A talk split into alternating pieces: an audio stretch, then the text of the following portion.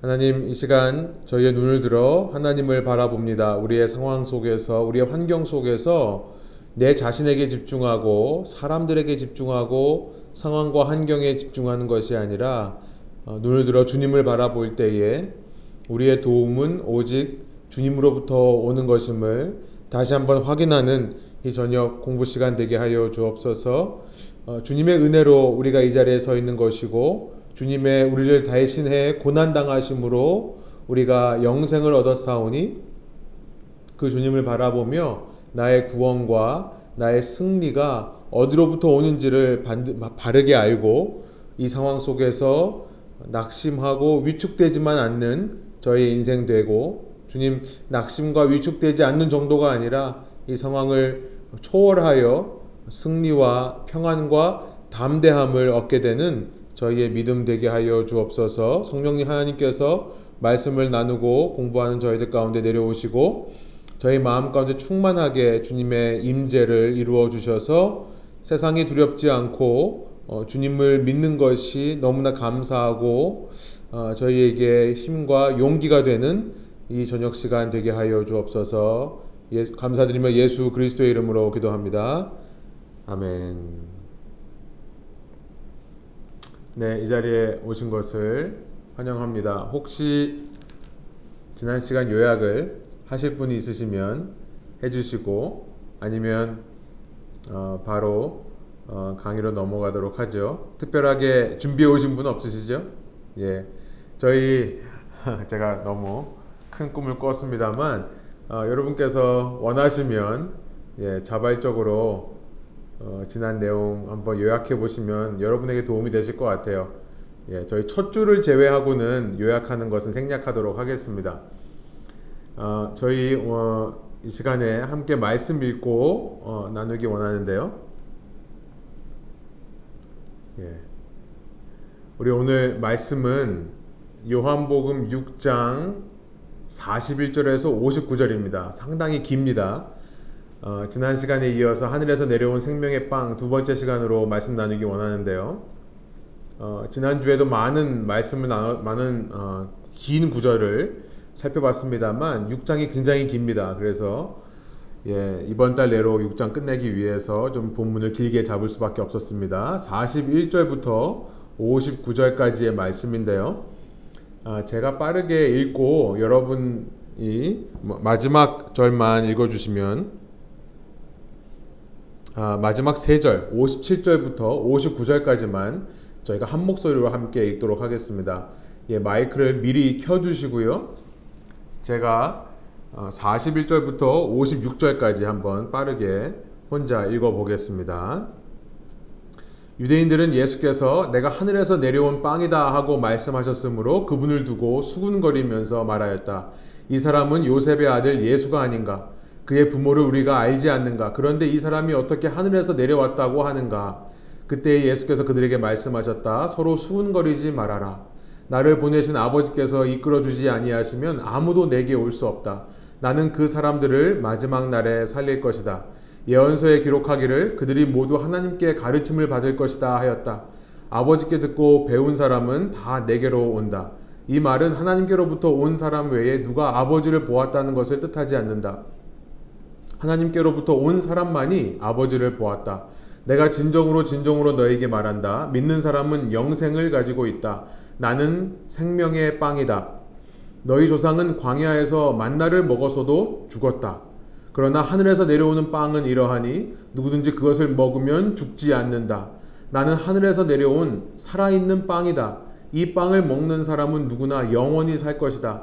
내가 줄 빵은 나의 살이다. 그것은 세상에 생명을 준다. 그러자 유대 사람들은 서로 논란을 하면서 말하였다. 이 사람이 어떻게 우리에게 자기 살을 먹으라고 줄 수 있을까? 예수께서 그들에게 말씀하셨다. 내가 진정으로 진정으로 너에게 말한다. 너희가 인자의 살을 먹지 아니하고 또 인자의 피를 마시지 아니하면 너희 속에는 생명이 없다. 내 살을 먹고 내 피를, 피를 마시는 사람은 영원한 생명을 가지고 있고 마지막 날에 내가 그를 살릴 것이다. 내 살은 참 양식이요 내 피는 참 음료이다.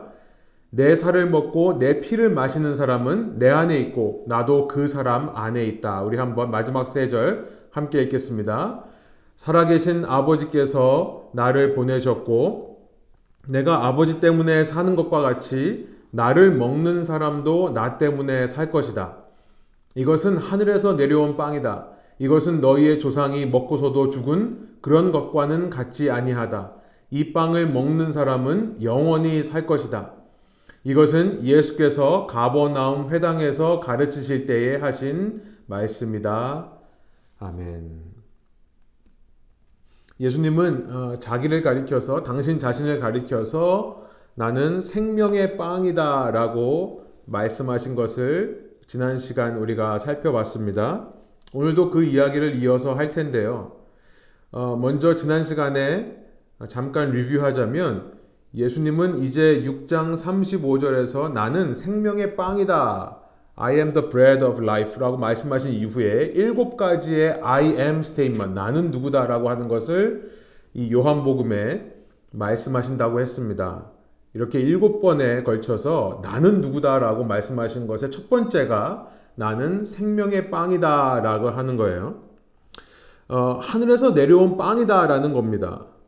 우리의 힘으로 찾아내는 빵이 아니라 우리가 열심히 일하여 얻어내는 양식이 아니라 하늘에서 내려온 빵이다. 우리가 그래서 지난 시간에는 이 빵이라고 하는 것에 초점을 맞추기보다는 하늘에서 내려왔다라고 하는 것에 초점을 맞췄습니다. 오늘 41절부터 46절까지의 내용이 바로 그 내용을 반복하고 있습니다. 빵이라고 하는 것은 양식입니다. 한국 사람들의 말로는 밥이라고 하면 더 와닿을 겁니다. 에너지의 근원을 말하는 거죠. 우리가 밥심으로 살아간다고 얘기하지 않습니까? 여러분, 우리가 구원받아 살 수 있는 그 에너지의 근원이 어디서부터 오는가? 그것은 우리의 에너지가 아니라는 사실이라는 거죠. 이것은 전적으로 하늘로부터 내려온 하나님의 은혜다. 어, 구원이라는 것을 말할 때 우리는 산으로 올라가는 것을 얘기를 하는데요. 기독교에서는 산을 올라가는 것을 말하는 것이 아니라 그 산에서 내려오는 것을 얘기를 한다라고 말씀 나눴죠. 산에 올라가는 길은 여러 가지가 있을 수 있습니다. 그러나 그 위에 있는 신이 내려오는 길은 단 한 가지입니다. 그래서 예수 그리스도만이 길이고 진리고 생명이라고 얘기를 하는 겁니다. 어, 기독교 신앙의 중심에는 내가 내 힘과 노력으로 내 양식을 찾아가는 것이 있지 않습니다. 내가 양식이라고 생각하는 내 에너지, 내 생명의 근원은 하늘로부터 내려온다는 사실. 우리는 자꾸 이것을 잊는 경향이 있습니다. 자꾸 망각해요. 그래서 자꾸 우리의 태도에 따라 우리의 구원이 왔다 갔다 한다라고 생각을 합니다. 우리의 상황과 형편에 따라 구원 여부가 흔들린다라고 생각을 해요. 내가 중심이 되어서 내가 그럴듯한 종교적인 행위를 하면 그때는 내가 구원받았다라고 생각을 합니다. 그러나 내 삶에서 그런 행위들이 나오지 않을 때 내가 아직도 도덕적인 윤리적인 죄 가운데 혹은 근본적인 죄 가운데 있을 때에 구원받지 못했다라고 생각할 때가 있다는 거죠. 여러분, 우리가 하나님을 잊고 살 때도 하나님은 우리를 잊지 않으신다는 사실입니다. 우리가 하나님의 손을 놓는다 하더라도 하나님이 우리의 손을 놓지 않는다는 말씀이에요. 우리의 신앙의 근원, 믿음의 근원은 내가 아닙니다. 하늘이라는 것이었죠. 하늘에서 내려온 에너지, 하늘에서 내려온 생명의 근원. 예수님은 당신 자신을 나는 하늘에서 내려온 생명의 빵이다라고 말씀하시며 바로 그것을 말씀하셨습니다. 이 모든 지난 시간 내용을 한마디로 요약한다면 46절일 거예요. 이렇게 말씀하시는 것은 하나님께로부터 온 사람 외에 누가 아버지를 보았다는 것을 뜻하는 것이 아니라 하나님께로부터 온 사람만이 아버지를 보았다. 예수 그리스도를 말씀하시는 겁니다. 예수 그리스도께서 하늘로부터 오셨다라는 것.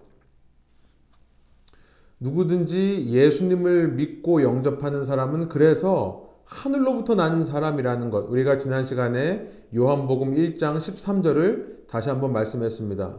영접하는 자, 그 이름을 믿는 자들에게는 하나님의 자녀가 되는 권세를 주셨는데 이것은 어, 혈통으로나 육정으로나 사람의 뜻으로 나지 아니하고 오직 하나님께로부터 난 자들이다라고 말씀을 했었죠. 그런데 이렇게 어, 하나님의 은혜로 우리의 믿음이 하늘로부터 내려왔다는 것을 자칫 잘못하면 우리가 잠깐 오해를 하면 방종에 이르는 신앙으로 치우칠 수가 있습니다. 오늘은 그 얘기를 해보려고 그래요. 방종에 이르는 신앙. 구원의 확신이라는 말은 너무나 중요합니다만 위험할 수 있습니다. 구원을 확신한다라고 하는 의미가 우리의 행함이 아닌 우리의 구원은 오직 은혜만으로 가능한 것이다. 하늘로부터 내려오는 그 빵, 하늘로부터 주어진 그 에너지를 통해 우리가 영생을 얻게 된 것이다라는 의미에서 구원의 확신을 얘기하면 그것은 맞는 말이지만요. 구원을 확신한 나머지 우리의 행함이 전혀 상관없다라고 말한다면 그것은 방종과 무책임한 삶을 말하는 것일 겁니다. 이것은 구원파라고 하는 이단에서 말하는 거죠. 한번 구원받은 사람은 어떤 행동을 해도 상관없다라고 하는 식의 논리를 펴는 겁니다. 어, 너무나 구원의 확신은 중요하지만 그러나 행함이 수반되어야 된다는 사실. 그래서 예수님은 당신 자신을 가리켜서 하늘에서 내려온 생명의 빵이라고 말씀하시면서 이제 오늘 47절 이후에 보면 그 빵을 받아 먹으라라고 하는 행동으로 예수님을 믿는 것을 표현하고 계세요. 48절부터 보면요. 나는 생명의 빵이다. 너희 조상은 광야에서 만나를 먹어서도 죽었다. 그러나 하늘에서 내려온 빵은 이러하니 곧 내 자신이라는 거죠. 누구든지 그것을 먹으면 죽지 않는다. 예수님을 믿는 것을 예수님을 먹는 것으로 말씀하고 계시다는 거예요. 여러분 그렇게 생각해 보신 적이 있습니까? 우리는 예수님을 믿는 것을 참 중요하게 생각하는데요. 그러나 믿음이란 어디까지나 이 지적인 정적인 것입니다. 지식의 영역에 속한 혹은 뭐 의지의 영역에 속한 어떤 우리 머릿속에서 일어나는 어떤 어, 정적인 것일 수 있습니다. 그런데 여러분 예수님을 믿는 것을 예수님을 먹는 것으로 표현해 보신 적이 있으십니까? 참 이상하죠? 뭐잘 와닿지가 않는 것 같죠? 그런데 이것은 주님의 말씀입니다. 예수님을 믿는 것을 예수님을 먹는 것으로 표현하세요. 참으로 하늘로부터 난 자라면 그러니까 위로부터 난 자, 요한복음 3장에서 말했던 그 거듭난 사람, 위로부터 난 사람이라는 것은 행함이 수반되는 건데 그것은 예수님을 먹는 행위입니다. 이것을 다른 말로 성화라고 할 수 있겠습니다. 구원의 확신을 얘기할 때는 하나님을 믿는 것만이 아니라 그 하나님의 하늘로부터 내려온 에너지를 받고 그 예수 그리스도를 먹는 삶까지를 이야기를 해야 됩니다. 먹는다는 것은 도대체 무엇일까요? 여러분, 먹는 것은 그 자체로 상당히 에너지가 소모된다고 합니다. 우리의 몸은요, 우리가 먹는 음식의 이 칼로리, 이 에너지의 한 20%를 먹고 소화하는 데 쓴다고 해요. 그러니까 먹는 것 자체만으로도 상당한 에너지가 필요한 거죠. 생명의 빵을 먹는다는 의미는 무엇일까? 예수 그리스도를 먹는다는 의미는 무엇일까? 우리가 한번 이것을 생각해 보기를 원합니다. 그리고 그것에 투자하기를 원합니다. 우선 생명의 빵은 지금 48절에 말씀하신 것처럼 예수 그리스도 당신 자신을 가리킵니다. 35절에서 처음 말씀하신 이후에 48절에서 또 이것을 확, 인해 주십니다. 예수님을 영접하는 것, 믿는 것만이 아니라 예수님을 먹어야 되는 것, 예수님을 씹어서 소화시켜야 된다는 것은 도대체 무엇을 의미할까요? 먼저 예수님이 주시는 빵은 무엇일까를 생각해 보기를 원합니다. 그것은 51절에 그의 살입니다. 예수님을 먹는다는 것은 예수님의 살을 먹는 것이다 라고 말씀하고 있어요. 내가 하늘에서 내려온 살아있는 빵이다. 이 빵을 먹는 사람은 누구나 영원히 살 것이다. 그러면서 내가 줄 빵은 나의 살이다 라고 말씀하고 있다는 겁니다. 앞서 빵을 먹는 것은 우리 몸에 들어오는 에너지의 20%를 소비하는 그 자체가 노동이라고 제가 말씀을 드렸는데요. 여러분, 예수님을 먹는다는 것은 우리 체내에서 소모되는 에너지보다 더 큰 소비를 하는 것임을 우리가 여기서 알게 되는 것입니다. 예수님을 먹는다는 것은 상당한 노동을 수반하는 일이라는 것. 곧 예수님의 찢기신 살. 그러니까 예수님이라는 한 존재의 소비를 말하는 것이다. 예수님이라고 하는 생명의 소비를 말하는 것이다. 라고 먼저 생각해 볼 수 있습니다.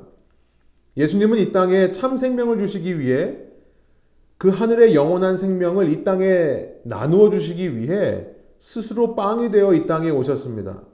그리고 그를 믿는 자에게 빵을 받아 먹으라고 말씀을 하시는데요. 오늘 본문에 보면 50절, 51절, 52절, 57절, 58절 계속해서 나의 살을 먹으라라고 말씀을 하는 겁니다. 예수님의 생명의 소비, 여러분, 우리의 삶에 그 은혜에 합당한 행실이 있으려면요. 먼저 우리는 그 예수님의 희생, 그 예수님의 찢기심을 집중해 보아야 할 것입니다. 저는 은혜에 합당한 행실을 만드는 가장 기본적인, 가장 중요한 원동력은 예수님의 고난, 그 찢기심을 곱씹어보는 태도다라고 생각합니다.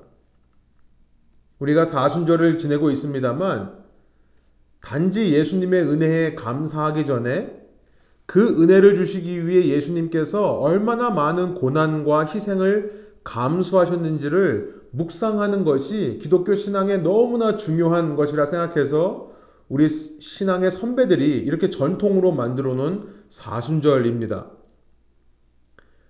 예수님의 고난을 묵상하는 것이 무슨 의미가 있을까? 그 고난과 희생을 깊이 묵상할 때 우리 속에 변화가 생기기 시작한다는 겁니다.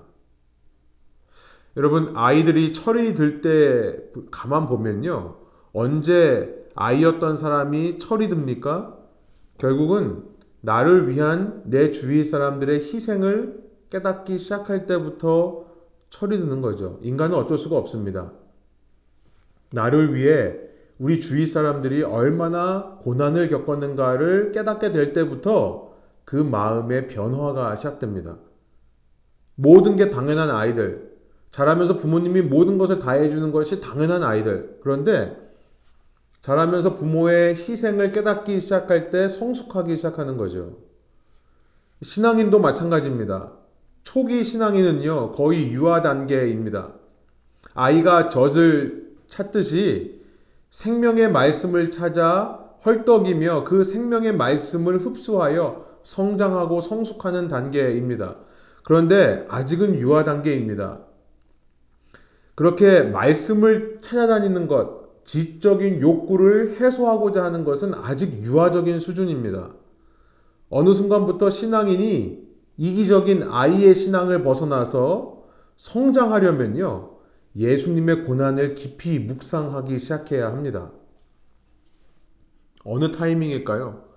저는 사람마다 다르지만 많은 경우 보통 성령님께서 그렇게 주님의 고난에 집중하라고 우리의 삶에 고난을 허락하시기 시작할 때가 아닐까 생각을 하게 됩니다.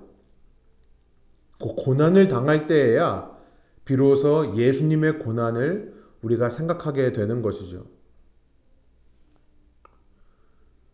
저는 이런 이야기를 한번 지어봤습니다. 한 마을에 법이 있습니다. 그 마을의 법은 거짓말을 하면 혀를 잘라야 된다는 법일 거예요. 그렇게 있다고 한번 상상해 보세요. 어떤 아이가 거짓말을 했는데요. 대신 그 아버지가 그 값을 치루어졌다고 생각해 보십시다. 그 아이가 또 거짓말 할까요? 안 할까요? 만일 그 아버지가 마을 사람에게 뭐 뇌물을 주어서 법을 피할 길을 찾아 그 죄값을 치러줬다고 한다면 아마도 그 아이는 또 거짓말 할 가능성이 매우 크겠습니다. 혹은 그 아버지가 좀 더 대담한 일을 해서 한 마을 사람에게 거액의 돈을 주고 대신 혀를 잘라달라 라고 했다면 아이가 거짓말 할 가능성은 많이 줄어들겠습니다만 그래도 어느 정도 거짓말 또 할 상황이 되면 하지 않을까 싶습니다. 그런데요. 아버지가 자신의 혀를 직접 잘랐다고 한번 생각해 보세요.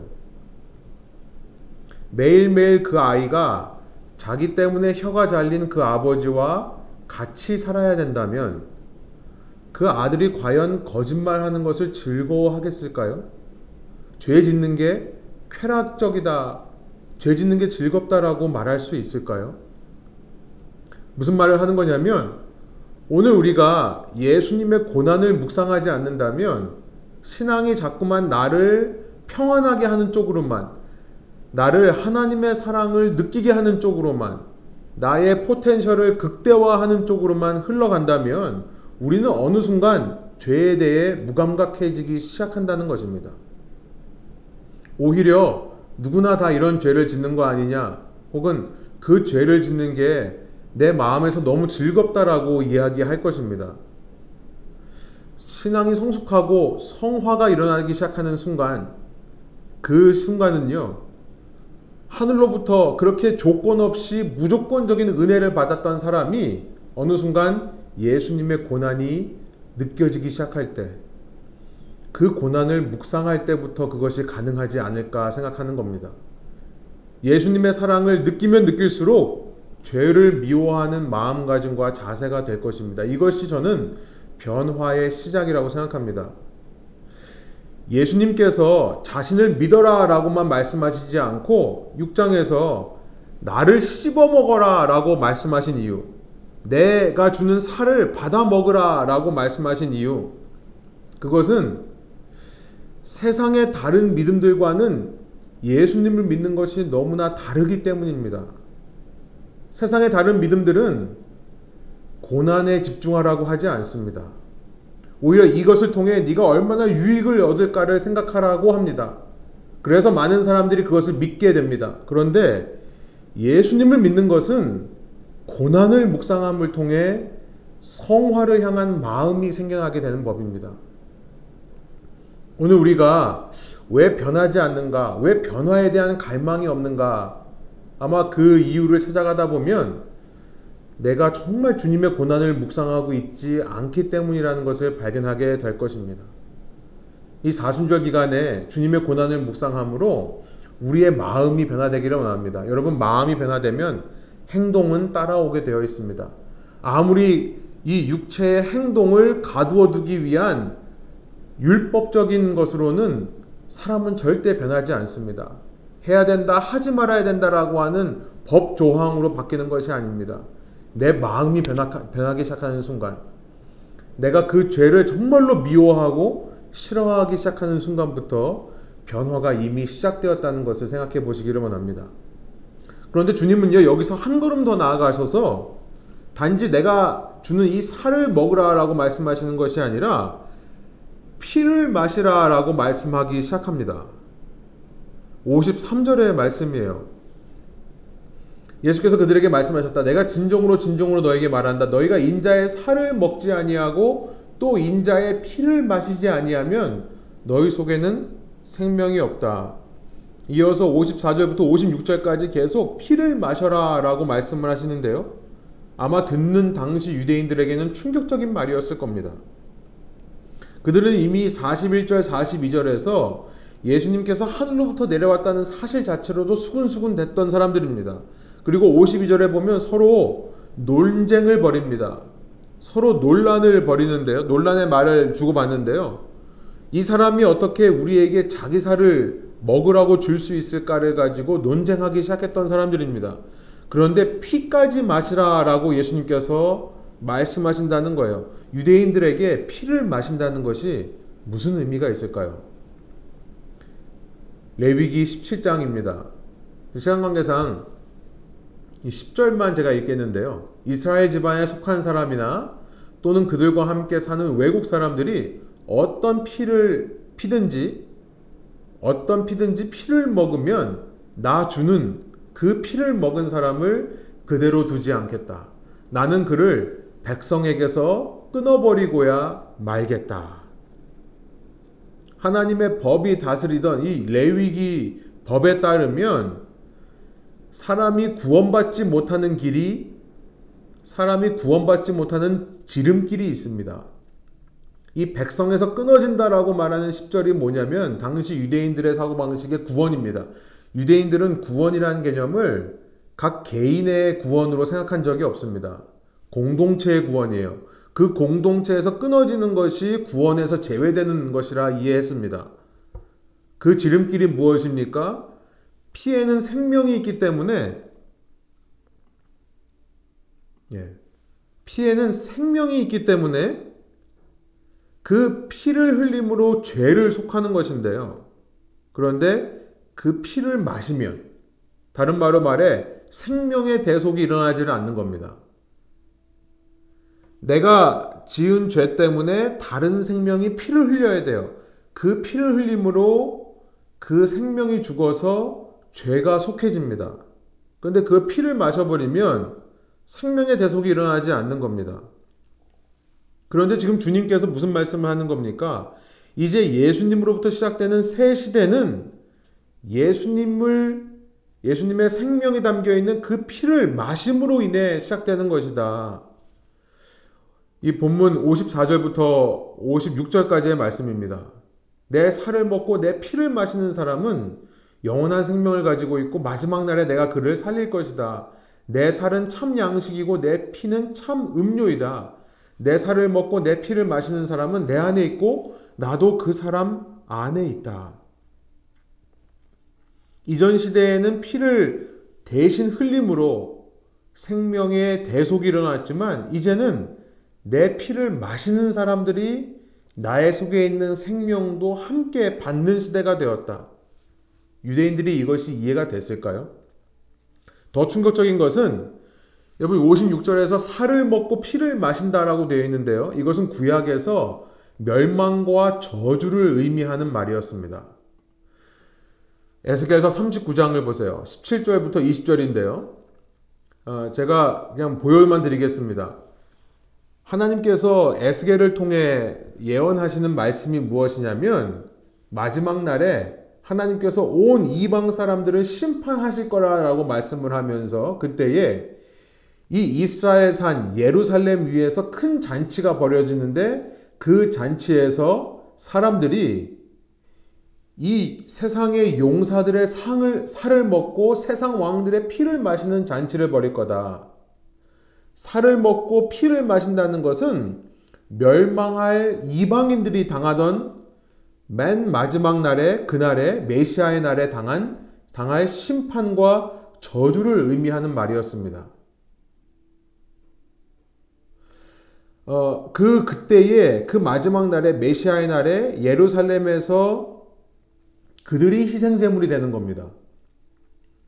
이 열방의 이스라엘 민족을 괴롭히던 이방인들이 희생 제물이 되어서 이, 이 유대인들이 그 희생 제물의 고기와 피를 먹고 마시는 것이 바로 이스라엘의 회복이었고요. 열방의 심판과 저주였다는 겁니다. 지금 예수님께서 무슨 말씀을 하시는 겁니까? 이 예수님께서 생명을 주시기 위해 자신이 폭력적인 죽음, 잔혹한 죽음을 대신 당하게 될 것이라는 것을 말씀하고 있어요. violent, violent한 death. 그가 그렇게 이방인들이 마지막 날 당할 그 저주와 심판을 대신 받아 잔인하게 죽으실 것을 말씀하고 계십니다. 여러분, 예수님의 고난을 묵상할 때 우리가 잊지 말아야 할 것은 뭐냐면, 그는 단지 십자가의 고통을 받으신 것이 아니라는 사실이에요. 십자가의 고통, 당시 수많은 죄인들도 그 십자가 고통을 당했습니다. 어, 로마의 기록에 보면 당시 로마인들 중에는 아, 로마인 로마인에 의해서 십자가를 당하는 사람들 중에는 십자가형을 용감하게 받아들이는 사람들도 있었다고 합니다. 예수님께서 십자가에 달리기 전날부터 그렇게 고통 속에서 기도하셨던 것, 또 십자가 위에서 그렇게 고통의 소리를 발하신 것은 결코 십자가 고통 때문이만이 아닙니다. 하나님의 심판과 저주가 당신 자신에게 쏟아지는 고통을 느끼셨던 겁니다. 그 마지막 날에 예비되었던 모든 이방 민족, 모든 대적들을 향한 진노의 심판이 당신 자신에게 쏟아지는 고통을 느끼신 겁니다. 그 고통이 살을 찢는 고통이고 피를 흘리는 고통이었습니다. 예수님의 육체의 살만 찢어진 게 아니라 예수님의 온 인격적인, 온 전인격적인 어쩌면 그의 신성마저도 하나님의 저주로 인해 찢겨진 사건. 예수님의 육신만 피를 흘린 것이 아니라 예수님의 온 존재 자체가 하나님 앞에서 피를 흘렸던 고통. 우리가 상상할 수 있을까요? 우리가 상상할 수 상상할 수 있는 유일한 한 가지는 그것은 바로 이 땅에 있는 모든 영혼이 받았어야 할 심판과 저주였다는 사실 뿐일 겁니다. 여러분, 이 예수님의 말씀은 우리에게 성찬 예식을 떠올리게 하는 말씀입니다. 그 예수님의 살과 피를 먹고 마시는 예식이에요. 이 성찬의 의미는 예수님의 살이 내 살이 되고 예수님의 피가 내, 살, 내 피가 된다는 예수님과의 연합이라고 하는 의미로 우리가 많이 생각합니다만 예수님과의 연합을 가능하게 하는 그 이전의 근본적인 것에 대해 우리가 한번 생각해 볼 필요가 있다는 것입니다. 그 연합을 가능하게 하기 위해 예수님은 잔혹한 죽음을 죽으셨어야 된다는 사실, 그 잔혹한 죽음으로 말미암아 찢기시고 피 흘리시는 주님을 상징하는 것이 성찬 예식이라는 것. 단지 십자가에서의 고통이 아니라 하나님께로부터 받는 저주와 심판. 우리는 성찬에 참여하면서 단지 그 의식을 참여하는 것이 아니라 그가 나 때문에 찢기고 피를 흘렸다라고 하는 그 참혹한 현장에 참여하게 되는 것입니다. 그의 죽음에 동참하게 되는 것이죠. 바로 이것이 그를 믿는 것을 그를 먹는 것으로 표현하신 참 의미라 생각이 듭니다. 단지 은혜에 감사하는 것이만이 아니라 그 예수님을 받아 먹음을 통해 그 예수님의 피를 마심을 통해 신자는 그의 죽으심에 동참하게 된다는 사실이에요. 그의 고난을 정말 깊이 묵상하고 고난을 묵상하는 정도에서 끝나는 것이 아니라 그의 그 처참한 죽음에 동참하는 것. 요한복음 12장 24절부터 26절이 우리의 신앙에 대해 말씀하시는 겁니다. 다른 복음서에는 예수님께서 이렇게 말씀하셨습니다. 너희가 나를 따라오려거든 내 자신을 부인하고 내 십자가를 지고 나를 따라오라. 요한은 그 말씀을 이렇게 표현합니다. 내가 진정으로 진정으로 너에게 말한다. 미랄 하나가 땅에 떨어져서 죽지 않으면 하나의 그대로 있고 죽으면 많은 열매, 아, 열매를 많이 맺는다. 자기의 목숨을 사랑하는 사람은 잃을 것이요. 이 세상에서 자기의 목숨을 미워하는 사람은 영생에 이르도록 그 목숨을 보존할 것이다. 나를 섬기려고 하는 사람은 누구든지 나를 따라오너라. 내가 있는 곳에는 나를 섬기는 사람도 나와 함께 있을 것이다. 누구든지 나를 섬기면 내 아버지께서 그를 높여 주실 것이다. 결국 예수님을 먹고 마신다는 것은 예수님의 고난을 깊이 묵상하고 그의 죽으심에 동참하게 되는 것까지를 얘기한다는 것입니다. 미랄 하나가 되어 주님처럼 죽게 되는 것. 그러나 그 죽는 사람에게 나타나는 능력이 있습니다. 예수님을 먹고 마시는 자에게 나타나는 능력은 그 미랄 하나가 썩어질 때 큰 나무가 되어 많은 새들이 깃드는 나무로 성장하는 것처럼 생명의 역사가 일어나기 시작합니다. 그것이 주님께서 말씀하시는 내용이에요. 살아계신 아버지께서 나를 보내셨고 내가 아버지 때문에 사는 것 같이 나를 먹는 사람도 나 때문에 살 것이다. 여러분, 저는 이 나 때문에가 바로 키워드라고 생각합니다. 나 때문에라는 말은요, 디펜던스의 의미입니다. 의존의 의미예요. 예수님께서 아버지 때문에 사는 것 같이라고 표현하십니다. 곧 예수님은 아버지 없이는 살 수 없는 존재라는 말이죠.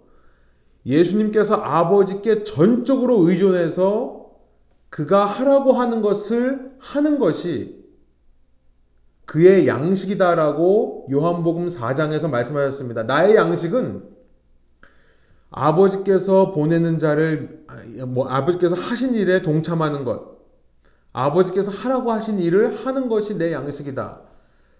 여러분 그렇게 예수님께서 아버지 하나님을 의존하셨는데요. 예수님을 먹는 사람, 예수님의 고난을 깊이 묵상함으로 그의 죽으심까지 동참하게 되는 사람은 예수님께 의존하는 사람이 된다라는 것이에요. 의존의 문제. 여러분, 의존의 문제가 바로 우리 죽고 사는 문제가 아닙니까? 우리가 흔히 생계의 문제라고 생각하는 결국 돈 문제죠. 돈에 의존하는 사람은 돈이 있어야 살 수 있다라고 생각을 합니다. 돈이 있어야 먹고 살 수 있다고 생각을 해요. 통장에 돈이 있어야 돈이 넉넉히 있어야 평안하고 감사라고 하는 그때의 생명력을 누리는 사람들입니다. 건강에 의존하는 사람은 조금만 건강이 이상해져도 죽음의 위협에 시달립니다. 생명력이 사라져버려요. 온갖 상상과 불안 속에 살아가게 됩니다. 그러나 예수님을 먹고 마시는 사람에게 나타나는 한 가지 신비한 현상, 그것은 예수님께 의존하는 겁니다. 무슨 말이냐면 예수 때문에 살, 살고, 아, 사는 생명력이 생긴다는 것입니다. 여러분, 예수님은 당신의 살을 먹고 마심으로 당신의 살과 피를 먹고 마심으로 이 죽음에 동참하라고 하는 어떻게 보면 끔찍한 이야기를 하시는 것 같은데요. 여러분, 이 말씀을 자세히 다시 한번 읽어보시면 산다는 말이 얼마나 많이 반복되는 줄 아십니까? 39절, 40절, 44절, 47절, 49절, 50절. 대표적으로 47절, 44절 보면요. 나를 보내신 아버지께서 이끌어 주지 아니하시면 아무도 내게 올 수 없다. 나는 그 사람들을 마지막 날에 살릴 것이다. 너희 조상은 광야에서 만나를 먹었어도 죽었다. 그러나 하늘에서 내려온 빵은 이러하니 누구든지 그것을 먹으면 죽지 않는다. 생명의 역사에 대해 말씀하고 있지 않습니까?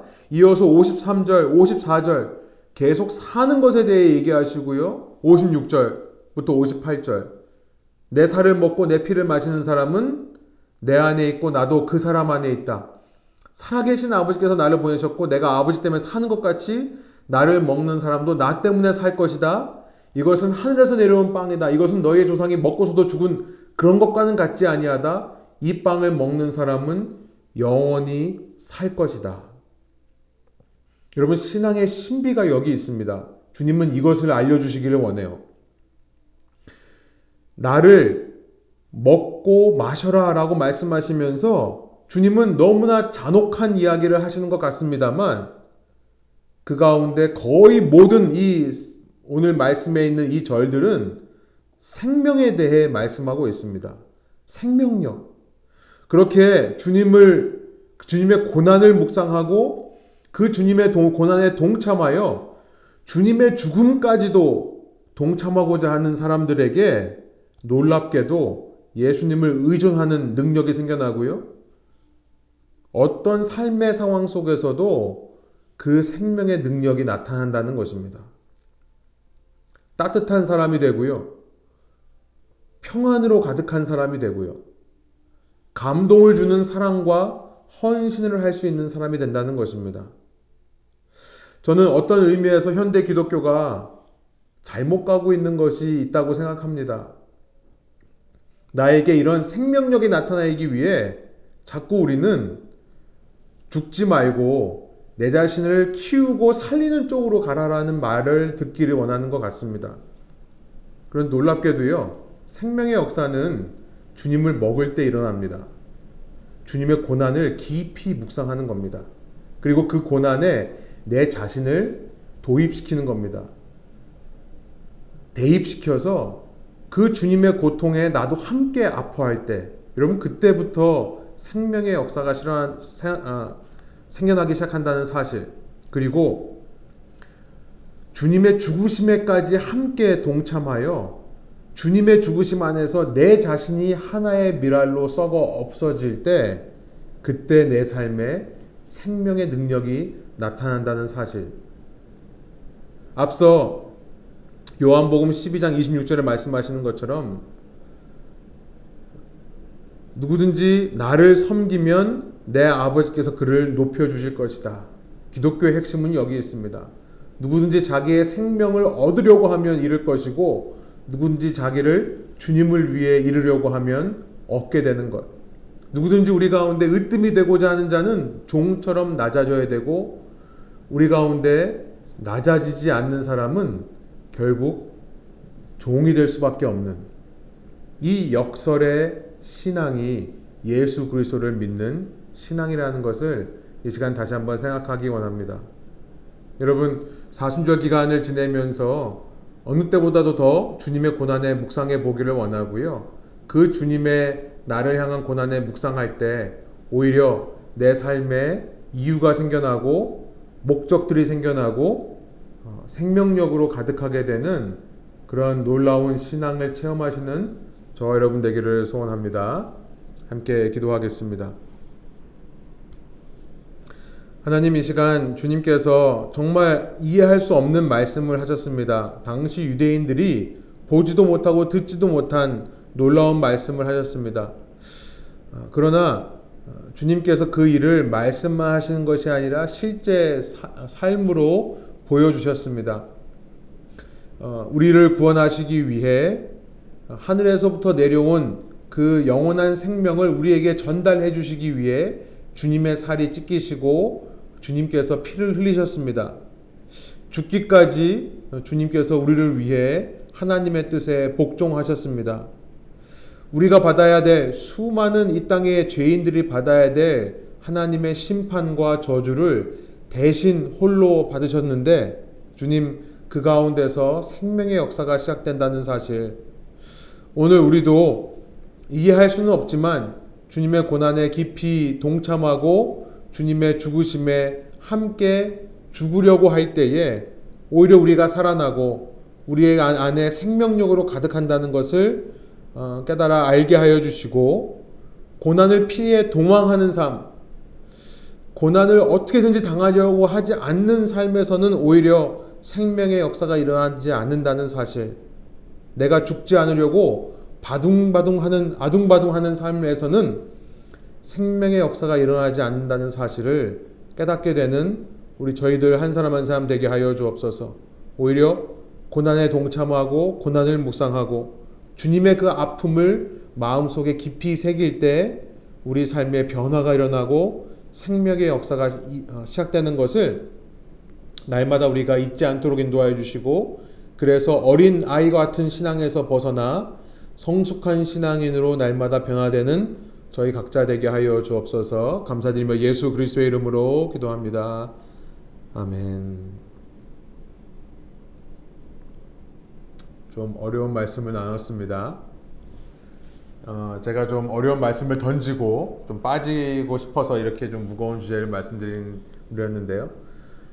어, 여러분 들으시면서 생각나시는 거나 뭐 말씀하시고 싶은 것 있으시면 자유롭게 좀 나눠주시면 좋겠어요. 예수님의 고난에 실질적으로 저도 이제 이 말씀을 들으면서 예수님의 고난에 정말 동참을 해야겠다는 삶 속에서 이런 생각이 드는데 그게 참 중요하겠다라는 생각이 드는데 어, 어떻게 해야 할지 말씀을 읽고 기도를 하고 막 그런 뻔한 예, 그런 건지 어, 그 고난에 대해서 많이 생각을 안 해보고 옛날에는 이제 대학생 때 그때 다시 예수님을 만나면서 막 어, 이렇게 뜨거워가지고 성찬식 할 때도 아, 예수님 피와 살 떼면은 막 어, 그게 너무 감사하고 그래서 막 마음이 이렇게 되게 이렇게 뭉클해지고 눈물도 나오고 이랬는데 어느 순간 이제 그게 너무 이렇게 이렇게 물빛되다 보니까 그냥 그래 그냥 이건 또 하나의 성찬식이지 하고 이렇게 깊이 이렇게 생각을 안 하고 하는 것 같아서 좀 그게 내 삶에 필요하겠다는 생각이 저는 지금 들었어요. 그래서 이제 어떻게 할지는 뭐 그거는 뭐 내가 피규어 해야 되는 것 같고 네 다들 어떻게 하시는지 그 고난에 어떻게 구체적으로 동참하시는지 그것도 궁금하고 네 그렇습니다.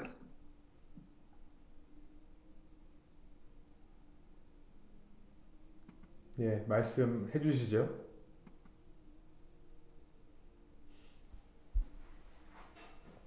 어, 저는 그 고난이 그냥 everyday 저희가 살면서 있는 고난인지 아니면 저희가 별도로 뭔가 하나님의 고난을 느끼기 위해 또다시 묵상을 해야 되는 건지 좀 헷갈리는 것 같아요. 삶이 고난의 연속인데 제가 너무 가장 어린 아이가 이렇게 이야기하니까 좀 웃긴데 그냥 매일매일 고난이 어떤 방식으로도 찾아오는데 어, 그 고난 가운데에서 하나님을 같이 이제 아, 하나님도 힘드셨겠 예수님도 힘드셨겠구나 이렇게 느끼는 건지 아니면 별도의 뭔가 그 예수님만의 고난을 저희가 묵상을 하는 사순절이 되어야 하는 건지 잘 모르겠지만 저는 어, 오늘 아침에도 그냥 매일 성경 읽으면서 좀 같이 같은 맥락에서 좀 비슷한 이야기가 있었는데 그 시련이나 failure가 찾아올 때 실패가 찾아오고 힘듦이 찾아올 때 하나님이 그것을 허락하신 이유가 어떨 때는 그 나의 disobedience를 퍼니시할 때도 있지만 어쩔 때는 그냥 하나님을 더 기대는 방법을 가르쳐 주시려고 그 고난을 허락하신다고 하는 마, 말씀이 전 너무 와닿았어요. 그래서 저는 사실 뭔가 실패를 하거나 생기면 내가 뭘 잘못한 걸까에 대해서 엄청 집중을 하는 성격인 것 같아요. 그래서 내가 뭘 잘못했지, 내가 다시 다 짚어보고 제가 어떻게 하면 이걸 다시 안 실수, 이렇게 실수하지 않을까, 막 이렇게 많이 생각을 하는데 그게 아니라 하나님이 나에게 바라시는 것이 무엇인지를 집중하라고 하더라고요. 그러니까 하나님이 이 기회를 통해서 나에게 이야기하시는 게 뭐고 내가 하나님한테 뭘 바, 하나님이 나에게 바라시는 게 뭘지를 집중하면 그 성공이 아니 그 failure가 하나님이 더 이렇게 귀하게 쓰신다는 그런 말씀을 읽고 너무 많이 위로가 됐어요. 그래서 저는 항상 실패했지만 이게 같은 맥락인지 모르겠지만 저는 항상 실패하고 힘들지만 그 안에서 항상 하나님이 뭔가 저에게 얘기하시는 것을 제가 듣고 깨닫고 생각하면 그게 제 딴에는 지금 그 고난에 함께 할 수 있는 최선의 방법인 것 같아요.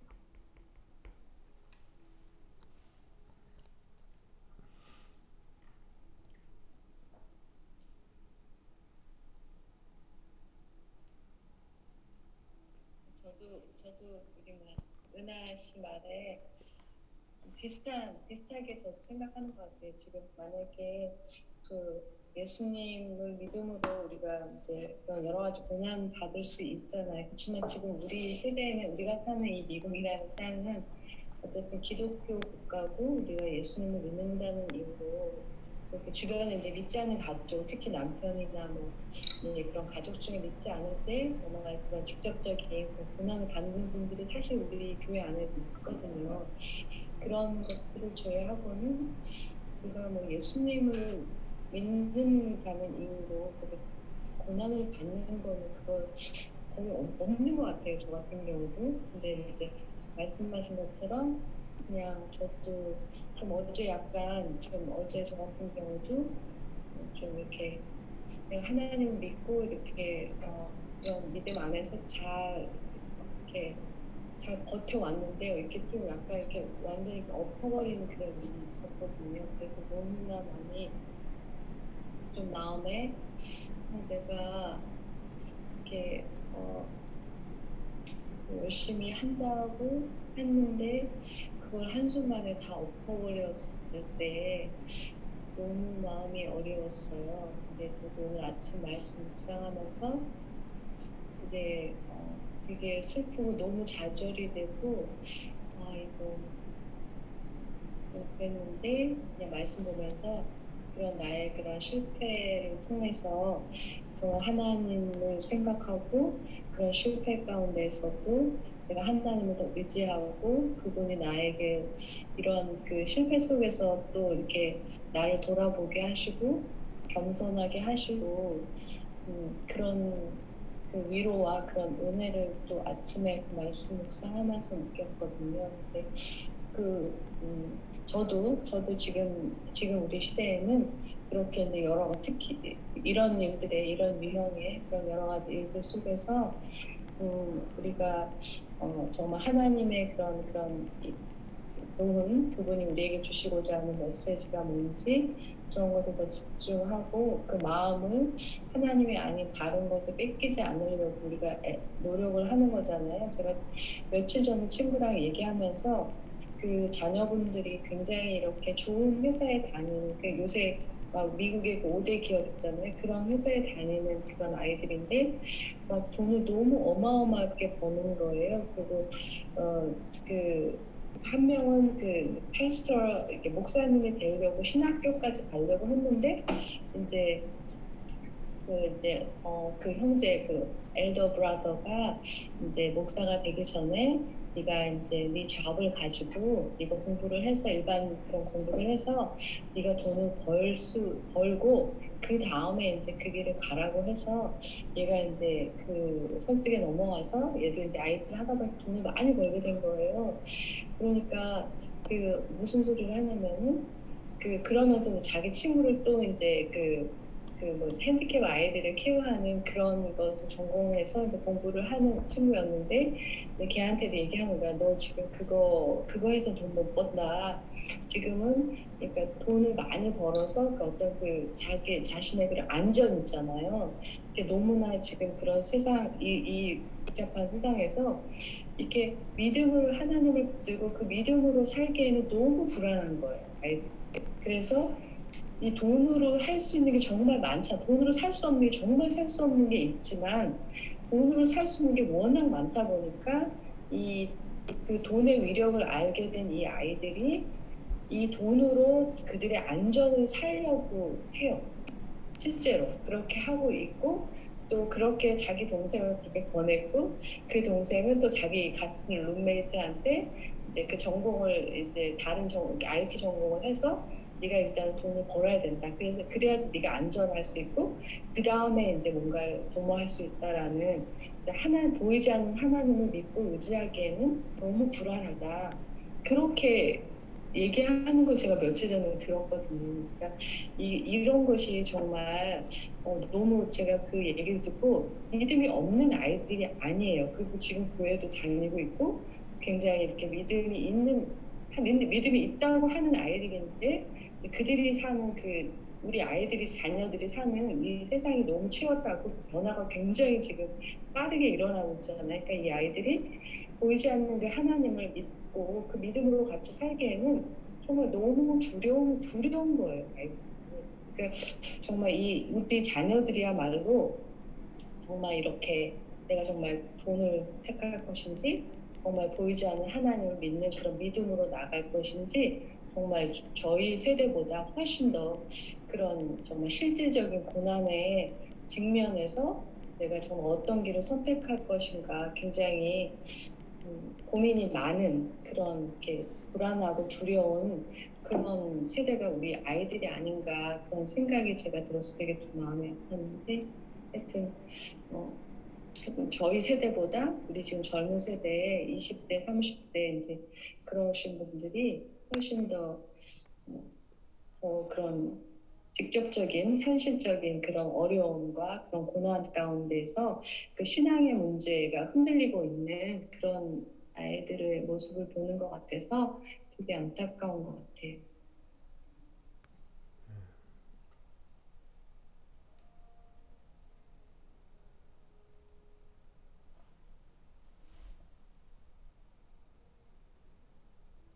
예, 어, 지금까지 말씀한 것들 좀 정리해 보면, 어, 우선 이제 고난에 동참하는 것이 무엇일까라고 질문을 다 같이 하시는 것 같아요.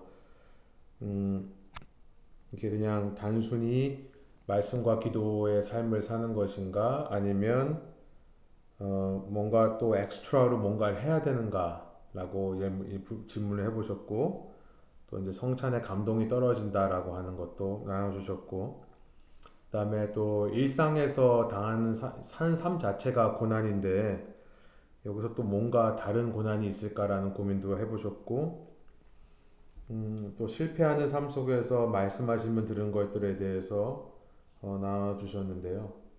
예.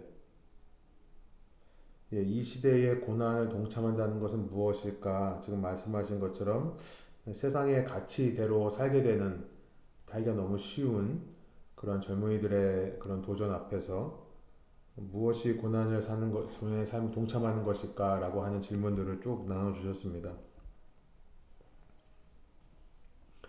예, 저는 얘기를 들으면서 우선 실패 속에서 겸손하는 것, 어, 실패했을 때 고난 당하지 않은 것은 무엇일까 생각을 해봤어요.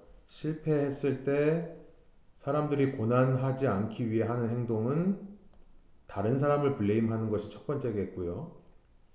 그 다음에 그 실수를 내 것이 아니라고 생각하는 게 두 번째일 것 같아요. 그럼 그거의 반대가 고난이겠죠. 그러니까 실수를 내가 실수를 했을 때 실패했을 때 그것을 그냥 나의 잘못으로 인정하는 것 자체 그게 고난이 아닐까요? 그게 고난에 동참하는 게 아닐까요? 어, 실패한 마음을 어, 또 세 번째는 거기서 더 나아가서 세 번째는 그냥 될 대로 되라. 그냥 한번 이렇게 왜 실패하고 나서 그냥 다 뒤집어 엎고 때려치고 그냥 안 해버려 이런 것이 우리의 정상적인 반응이라고 생각하는데요. 저는 신앙인들 중에 보여지는 가장 놀라운 능력 중에 하나. 저는 어, 저도 더 그 부분에 더 성숙하기를 원하는 부분은 뭐냐면 그 실패의 상황 속에서도 마음을 추스릴 수 있는 거. 저는 이게 정말 큰 능력이라고 생각해요. 실패한 내 자신을 바라보면서도 아, 그 가운데서 지금 은하자매님이 말한 것도 사실 그거는 제가 보기에는 어, 저는 할 수 없는 기적적인 초인적인 고백을 하는 겁니다. 실, 실패 속에서 하나님의 말씀을 들었다. 들을 수 있다라고 하는 것이 위로가 되었다. 저는 이것은 이것 자체가 우리의 본성과 역행하는 거라고 생각하고 우리의 본성과 역행하는 것이 어쩌면 큰 의미에서의 고난이 아닐까 생각이 들어요. 왜냐하면 우리의 우리의 본성이 원하는 대로 내어두는 게 말하자면 우리의 그런 거죠. 탐욕이고 그런 쾌락적인 삶이니까요. 거꾸로 말하면 어, 우리의 본성대로 두지 않는 것이 고난이 아닐까. 실패 속에서 이렇게 마음을 추스렸다는 자체가 주님을 생각함으로 어떤 의미에서는 고난에 동참하는 거라 생각이 듭니다. 저는. 예. 제 본성은요, 어, 성질나면 정말 다 때려치고 다 그냥 뒤엎고 그만두거든요. 그래서, 어, 그건 고난당하는 자세가 아니죠. 그건 고난을 피하고자 하는 자세죠. 나의 실패를 속에서 마음을 추스릴 수 있는 것. 어, 저는 고난이라는 것이 이런 생각이 들어요. 저도 오늘 나름대로 그냥 제 생각하기에 제 자신을 위로하면 어, 오늘 정말 성경 공부 인도하기 싫었거든요. 좀 집에서 그냥 쉬고 날씨도 좋은데 뭐 아이들이랑 같이 뭐 파, 파기라도 한번 걷고 이런 여유가 있었으면 좋겠다 생각을 했는데 예 근데 어, 이렇게 성경 공부를 계속 준비하고 씨름하고 뭐 예, 제가 이 말씀 준비하는 때는 잘 못 먹어요. 왜냐면 먹으면은 막 배가 아프거든요. 꼭 체하거나 아니면은 배탈이 나거나 그러거든요. 그래서 어, 이게 막 씨름하고 이러면서 그런 생각이 들었습니다. 이 고난을 준비하면서 아 그냥 주님의 고난은 이것 이와는 비교도 안 되는 정말 고난이셨을 텐데라고 생각이 들었어요. 저는 또 큰 의미에서 고난이란 예수님의 고난을 떠올리게 하는 우리의 모든 행위가 다 고난이 아닐까. 큰 의미에서. 그래서 어, 뭐 직장 생활을 하면서 예수님의 고난이 떠오른다면 저는 그 자체가 고난이라고 생각합니다. 어, 집안일을 하면서 예수님을 생각하게 된다면 그 자체가 고난이라 생각하고요. 어, 무슨 일을 하는 동안에 예, 그 예, 수님의 고난을 떠올리게 되는 일이라면 예, 고난이라고 생각해요. 그래서 구체적인 것들은 여러분께서 직접 다 하실 수 있는 내용인 것 같지만 제가 느끼기에는 이제 그런 생각을 했습니다. 계속 이어서 또 다른 분들도 좀 말씀해 주시면 좋겠네요.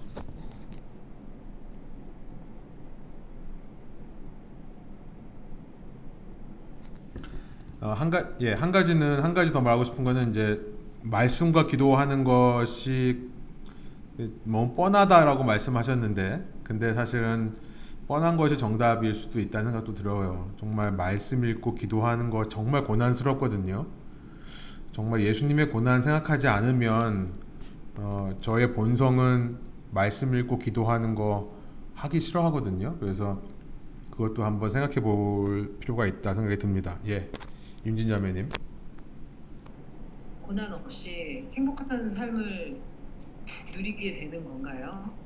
그 이 지금 이 세상에서의 삶이 고난이 이렇게 많잖아요. 그러면에도 불구하고 하나님을 믿는 건데 이게 그러면은 하나님이 저희를 너희들이 천국에 갈 만한 애들인지 아닌지 내가 테스트를 좀 해봐야겠다 해서 테스트를 하는 게 이 세상의 삶인 것 같은 생각도 들어요.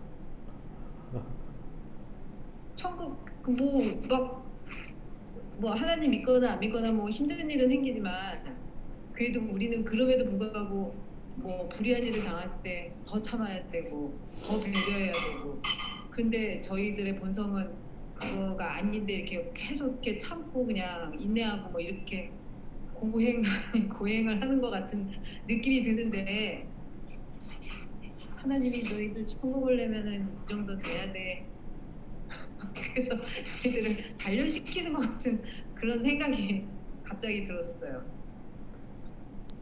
저도 예. 더 최근에 비슷한 맥락에서 생각을 했는데 성경에 보면은 막 다윗이 막 하나님 저 아, 저 인간들을 막 죽여주시고 막 이렇게 얘기하잖아요.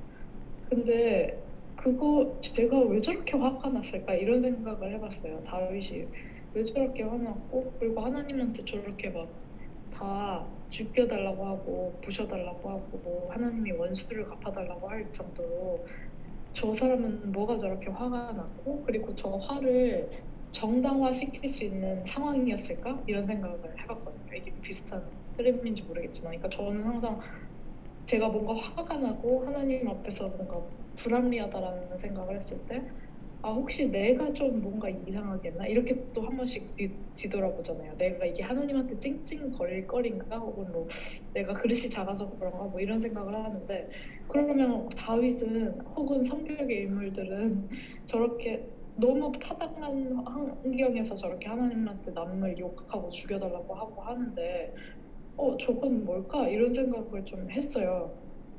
근데 결국에 다윗도 성경에 나오는 그 인물들도 다 사람일 거고 그리고 그 과정에서 실수가 있었을 거고 그, 그리고 이 세상이 불완전하기 때문에 저들 역시 불완전한 사람일 거란 말이에요. 그런데 하나님한테 저렇게 막 소리치면서 막 제 눈을 파주고 막 찢어주, 갈겨 죽여주세요. 막 이런 얘기를 하는 거에 대해서 어 괜찮다. 어, 저 정도의 그 현실감이라면 어, 나도 저렇게 하나님한테 그냥 다 얘기해 버려야겠다라고 오히려 생각을 한 것 같아요. 그래서 하나님이 이 땅에서 뭔가 나에게 하나님처럼 완벽하게 예수님처럼 완벽하게 뭔가 내 마음을 디스플린하고 막 완벽하게 수행하면서 남들을 용서하고 애초부터 하나님 제가 그렇게 못하신다는 거를 너무 잘 알고 있을 거라는 생각을 했어요.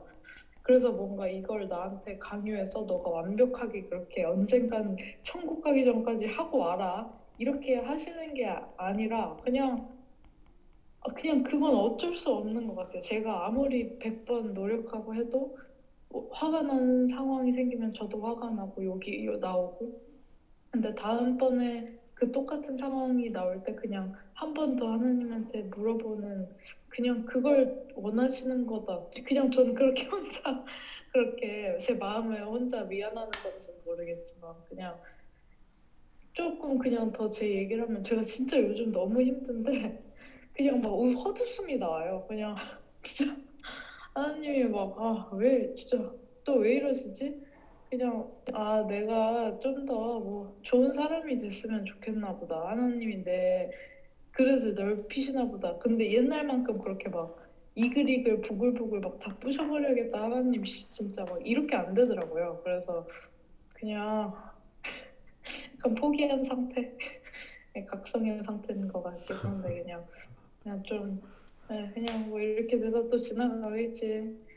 그렇게 생각이 드는 것 같아요. 근데 그게 연속이지 않을까요? 그냥 죽을 때까지 아닌가. 예. 예, 많은 생각이 드는 얘기들을 많이 하시는데 저는 근본적으로 그러니까 이게 이제 우리가 어, 우리 본성적인 종교심이 참 많이 이 좌우한다고 생각하거든요. 그러니까 종교에서 말하는 거는 이제 내가 해야 되는 어떤 기준이 있다라고 생각을 하는 거죠. 그러니까 내가 해야 하는 것이 있다고 생각하는 것이 종교라고 생각해요. 근데 기독교는 내가 해야 되는 것을 말하는 것이 아니라 내가 할 수 있는 것을 얘기를 하는 거거든요. 그러니까 해야 된다라고 느끼는 것이 아니라 내가 할 수 있는 것을 말씀하시는 것이 저는 기독교라고 생각해서 그래서 기독교에서 유일하게 있는 개념이 성령 하나님의 개념이에요. 그러니까 다른 뭐 예, 어떤 예를 들어서 뭐 그냥 유일신 종교랑 비교를 하면 다른 것은 뭐냐면 그냥 하나님이라는 한 분이 있고 그분이 말씀하시는 진리를 그냥 다 따라야 되는 해야 되고 말아야 되고 분명하게 있고 내가 원하건 원하지 않건 뭐 하루에 하루에 세 번 뭐 메카를 향해 기도해야 되고 뭐 이런 요구들이 있잖아요. 그러니까 어떤 해야 되는 그런 행동 양식을 말하는 게 종교라면 기독교에서는 그것을 성령 하나님께서 대체하십니다. 그러니까 뭐냐면 룰이 없어요. 그러니까 해야 된다라고 하는 강박관념은 없고요. 대신에 내가 할 수 있는 것에 대해 성령 하나님께서 자유롭게 각 사람마다 다르게 역사하십니다. 그러니까 인격적인 역사죠. 다른 사람이 100을 헌신한다고 하면 그 100을 다 하라고 하는 것이 아니라 나는 한 가지라도 해도 돼. 그러니까 어떤 사람은 다섯 달란트 주고 어떤 사람은 한, 달, 한, 두 달란트 주고 한 달란트 주는 것이 맞잖아요. 정당화되는. 그러니까 저는 해야 하는 것을 우리가 고민해 보는 것은 좋지만 너무 그거에 묶여 있을 필요는 없다 생각을 하고요. 지금 어, 말씀하신 대로 어, 그러니까 지금 은하자매님이 되게 중요한 얘기를 하신 것 같은데 다음번에 똑같이 분노할 때 내가 그냥 한 번 더 생각해 보겠다라고 하는 정도가 제가 보기엔 딱 맞는 정도인 것 같아요. 그러니까 이게 내가 하지 말아야지 하지 말아야 해서 안 하게 되는 게 아니거든요. 성령의 역사가 일어나면 어떤 사람에게는 단번에 역사하기도 합니다. 아니, 똑같은 사람에게 어떤 일은 한 번의 역사에서 변하기도 해요. 근데 또 어떤 거는 정말 오랜 시간 동안 성령님께서 이렇게 물방울에 물방울 하나씩 하나씩 떨어뜨려 가지고 바위에 구멍을 내시는 것처럼 그렇게 역사하시거든요. 근데 중요한 건 뭐냐면 내가 해야 된다라고 하는 강박관념으로 이루어진 게 변하는 게 아니라 마음이 변해요. 어느 순간. 그게 신기해요. 그 그게 성령의 역사하신 것 같아요. 그냥 마음이 변하는 거죠. 어떤 사람은 아니면 어떤 일은 단번에 그 마음이 변하기도 하시고 어떤 거는 정말 오랜 기간 동안에 이런 스트럭을 했다가 또 후회도 하고 자책하기도 하고 하면서 이런 스트러글 과정 속에서 그냥 조금씩 마음을 바꿔주시는 그런 일들이 있다고 생각을 합니다. 그런 의미에서 보면 이 세상에서 단련받고 가는 건 맞죠. 그런데 다른 종교에서 말하는 어떤 객관적인 기준이 있어서 이 기준을 통과해야만 하늘나라에 들어간다 이런 개념은 아니고요.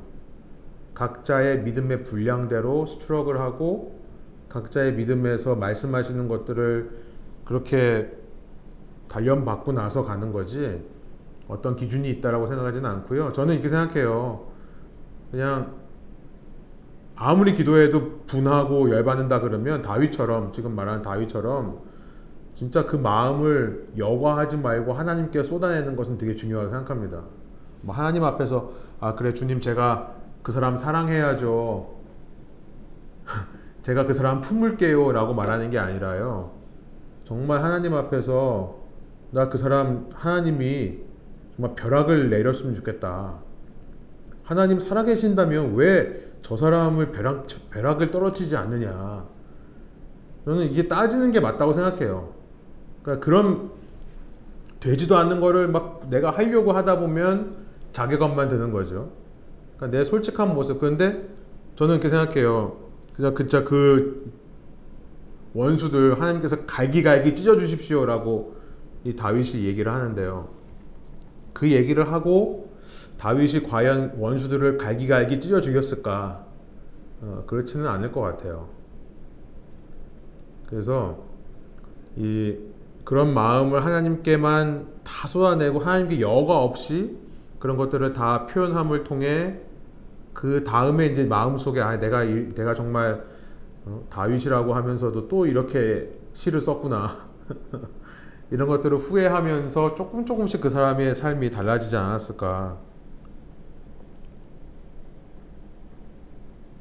뭐 그런 생각도 해봅니다. 그래서 너무 우리가 완벽주의에 빠지는 경향들이 있어요. 종교 생활을 하다 보니까 너무 완벽한 성인 군자의 모습으로 되려고 하는.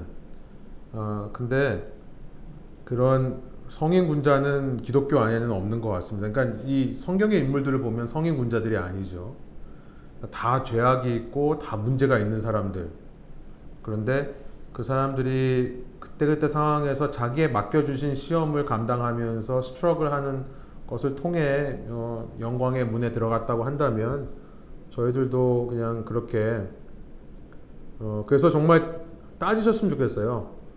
어, 정말 하나님한테 왜 하나님이 원하시는데 내 마음은 계속 이러냐고 뭐 바꿔주시든지 포기하게 하든지 해달라고 여러분 예, 하나님 안에서 그런 스트러글은 제가 보기에는 어, 나쁜 것이 아니라고 생각합니다. 필요한 것이고요. 너무 자책하지 말고 솔직한 모습으로 그렇게 얘기하다 보면 우리 저의 제 삶은 그래요. 제 삶은 하나님 성령 하나님께서 진짜 단번에 마음을 바꿔 주신 것들도 있고 어떤 거는 정말 오랫동안 그 수많은 자책감과 죄악 이 그 죄악의 이 마음에 시달리면서 실패에 실패를 거듭하면서 완전히 지금은 제 삶을 돌아봤을 때 어, 내가 내 자신에게 포기를 했나라는 생각이 들 정도로 그렇게 달라지지 않던 제 마음이 이제 어느 순간 달라져 있는 것을 보면서 근데 그 과정은 정말 어, 어글리했어요. 정말 그 간단한 한 가지인데 순종을 하지 못해서 계속 하나님하고 씨름하고 내 자신과 씨름했던 것들이 있는 것 같아요. 또 앞으로도 어, 해결되지 않은 문제들이 있고요. 아직도 해결되지 않은 문제들도 있고요. 그래서 예 그런 마음을 얘기를 하고 싶었습니다.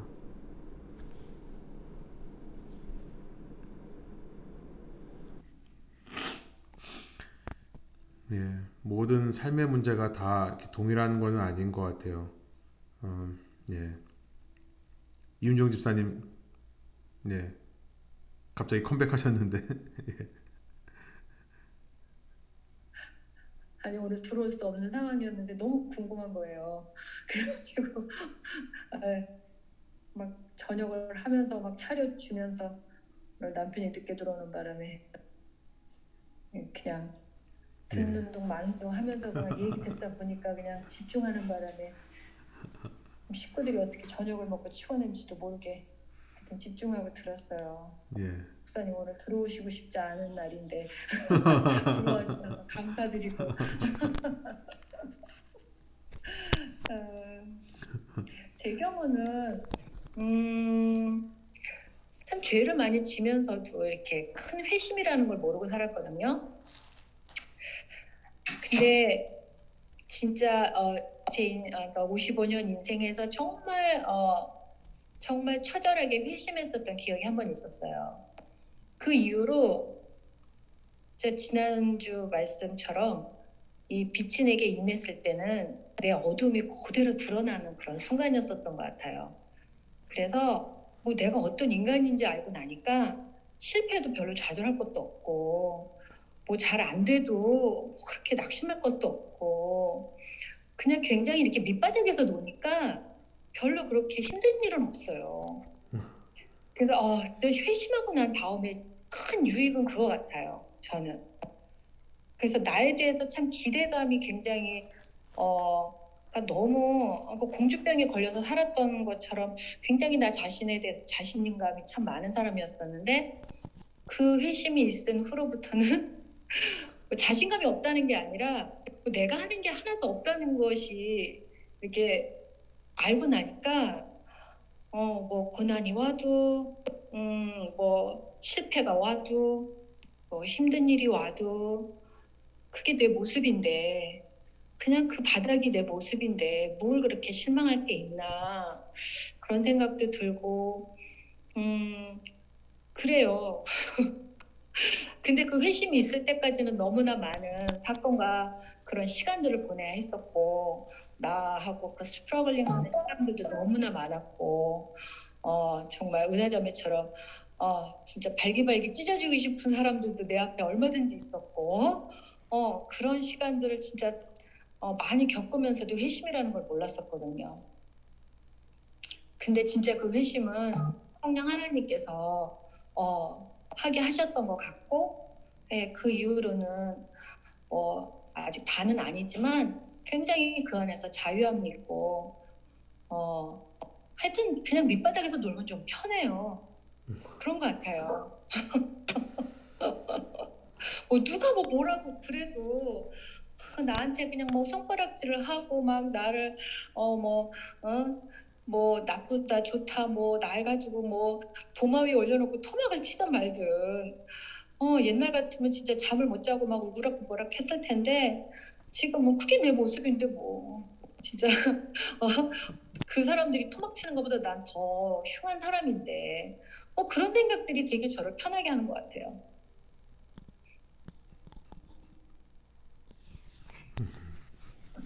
그렇습니다, 저는. 예. 예. 어, 성령님, 하, 성령 하나님께서 우리 또 각자에 맞게 또 많이 역사하시는 것 같아요. 그래서, 예, 누구보다 저희를 잘 아시고, 누구보다 저희의 성향도 아시고, 또 저희를 창조하신 분이시니까요. 그래서 그냥 저희에게 그냥 감당할 시험만을 주신다라고 생각이 들고, 예, 저희, 저도 계속 그, 제 삶에 하여튼 꼭 붙잡는 말씀 중에 하나는 고린도 전서 10장 13절인 것 같아요.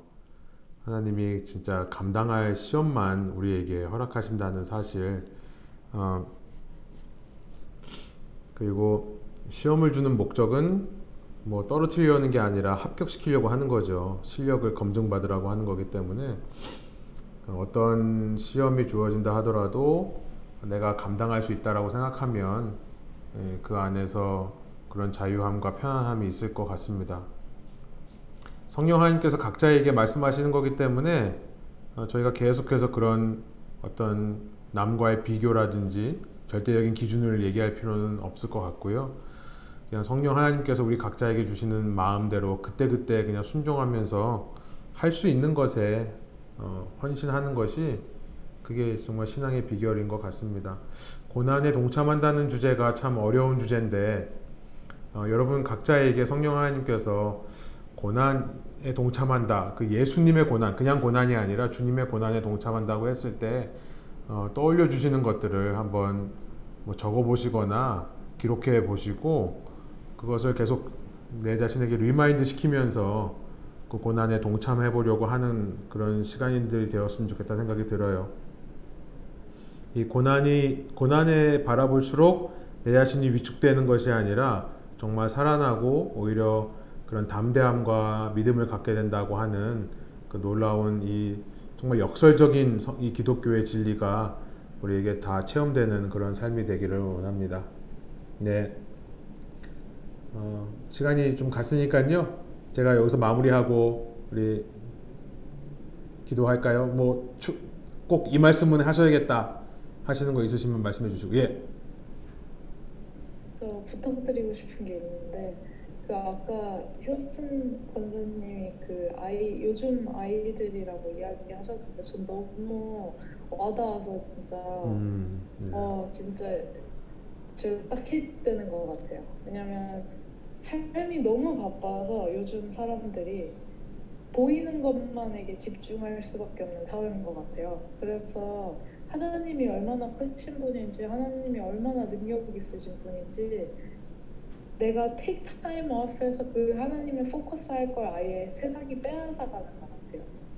그래서 제가 강제적으로 어딜 내 자리를 내 자신을 앉혀놓고 하나님의 말씀을 나를 쳐서 굴복하지 않으면 너무 쉽게 그걸 존재한지도 모르고 그냥 그 미디어와 이런 사회와 이런 것들에 떠밀려서 가는 제 자신을 볼때 저도 오늘 진짜 막 아침에 기도하면서 그냥 계속 그 똑같은 기도가 나왔던 것 같아요. 하나님이 그 위대하심과 하나님의 큰 힘과 그 mighty God, 그 all powerful God을 제가 알고 깨닫고 믿게 해달라고 그러면 사실 하, 돈을 worship하지 않아도 되니까요. 그 safety net을 찾지 않아도 되니까 그거에 대한 완벽한 이해와 깨달음이 내 속에 있게 해달라고 좀 어린 세대, 젊은 세대를 위해서 기도해 주시면 좋을 것 같아요. 예, 젊은 세대 뭐만이 아니라 우리가 모두가 지금 겪고 있는 문제고요. 특히 이제 지금 젊은이들이 그 나이대에 비해서 정말 너무나 많은 성공과 돈을 거머쥐게 되는 사람들이 참 많이 있습니다. 또 주위에 그런 또래의 사람들을 보면서 위축되고 힘들어하는 사람들도 참 많이 있고요. 그래서 그러다 보면 둘 다 이 돈이라고 하는 것에 어, 노, 정말 이 노예가 되기가 너무나 쉽고 지금 말씀한 것처럼 정말 보이는 것만 따라가도 정신이 없는 시대이기 때문에 생각할 시간들이 많이 없습니다. 그래서 무엇이 중요한가를 잊지, 그러니까 생각하지 못하고 그냥 흐름에 그냥 따라갈 수밖에 없는 그런 세대이기 때문에 예, 좀 기도해 주시고 우리 교회의 우리 젊은 커플들 어, 특별히 이제 사회에서 자리를 잡아가는 우리 청년들 또 젊은 커플들 위해서 좀 기도해 주시기 바랍니다.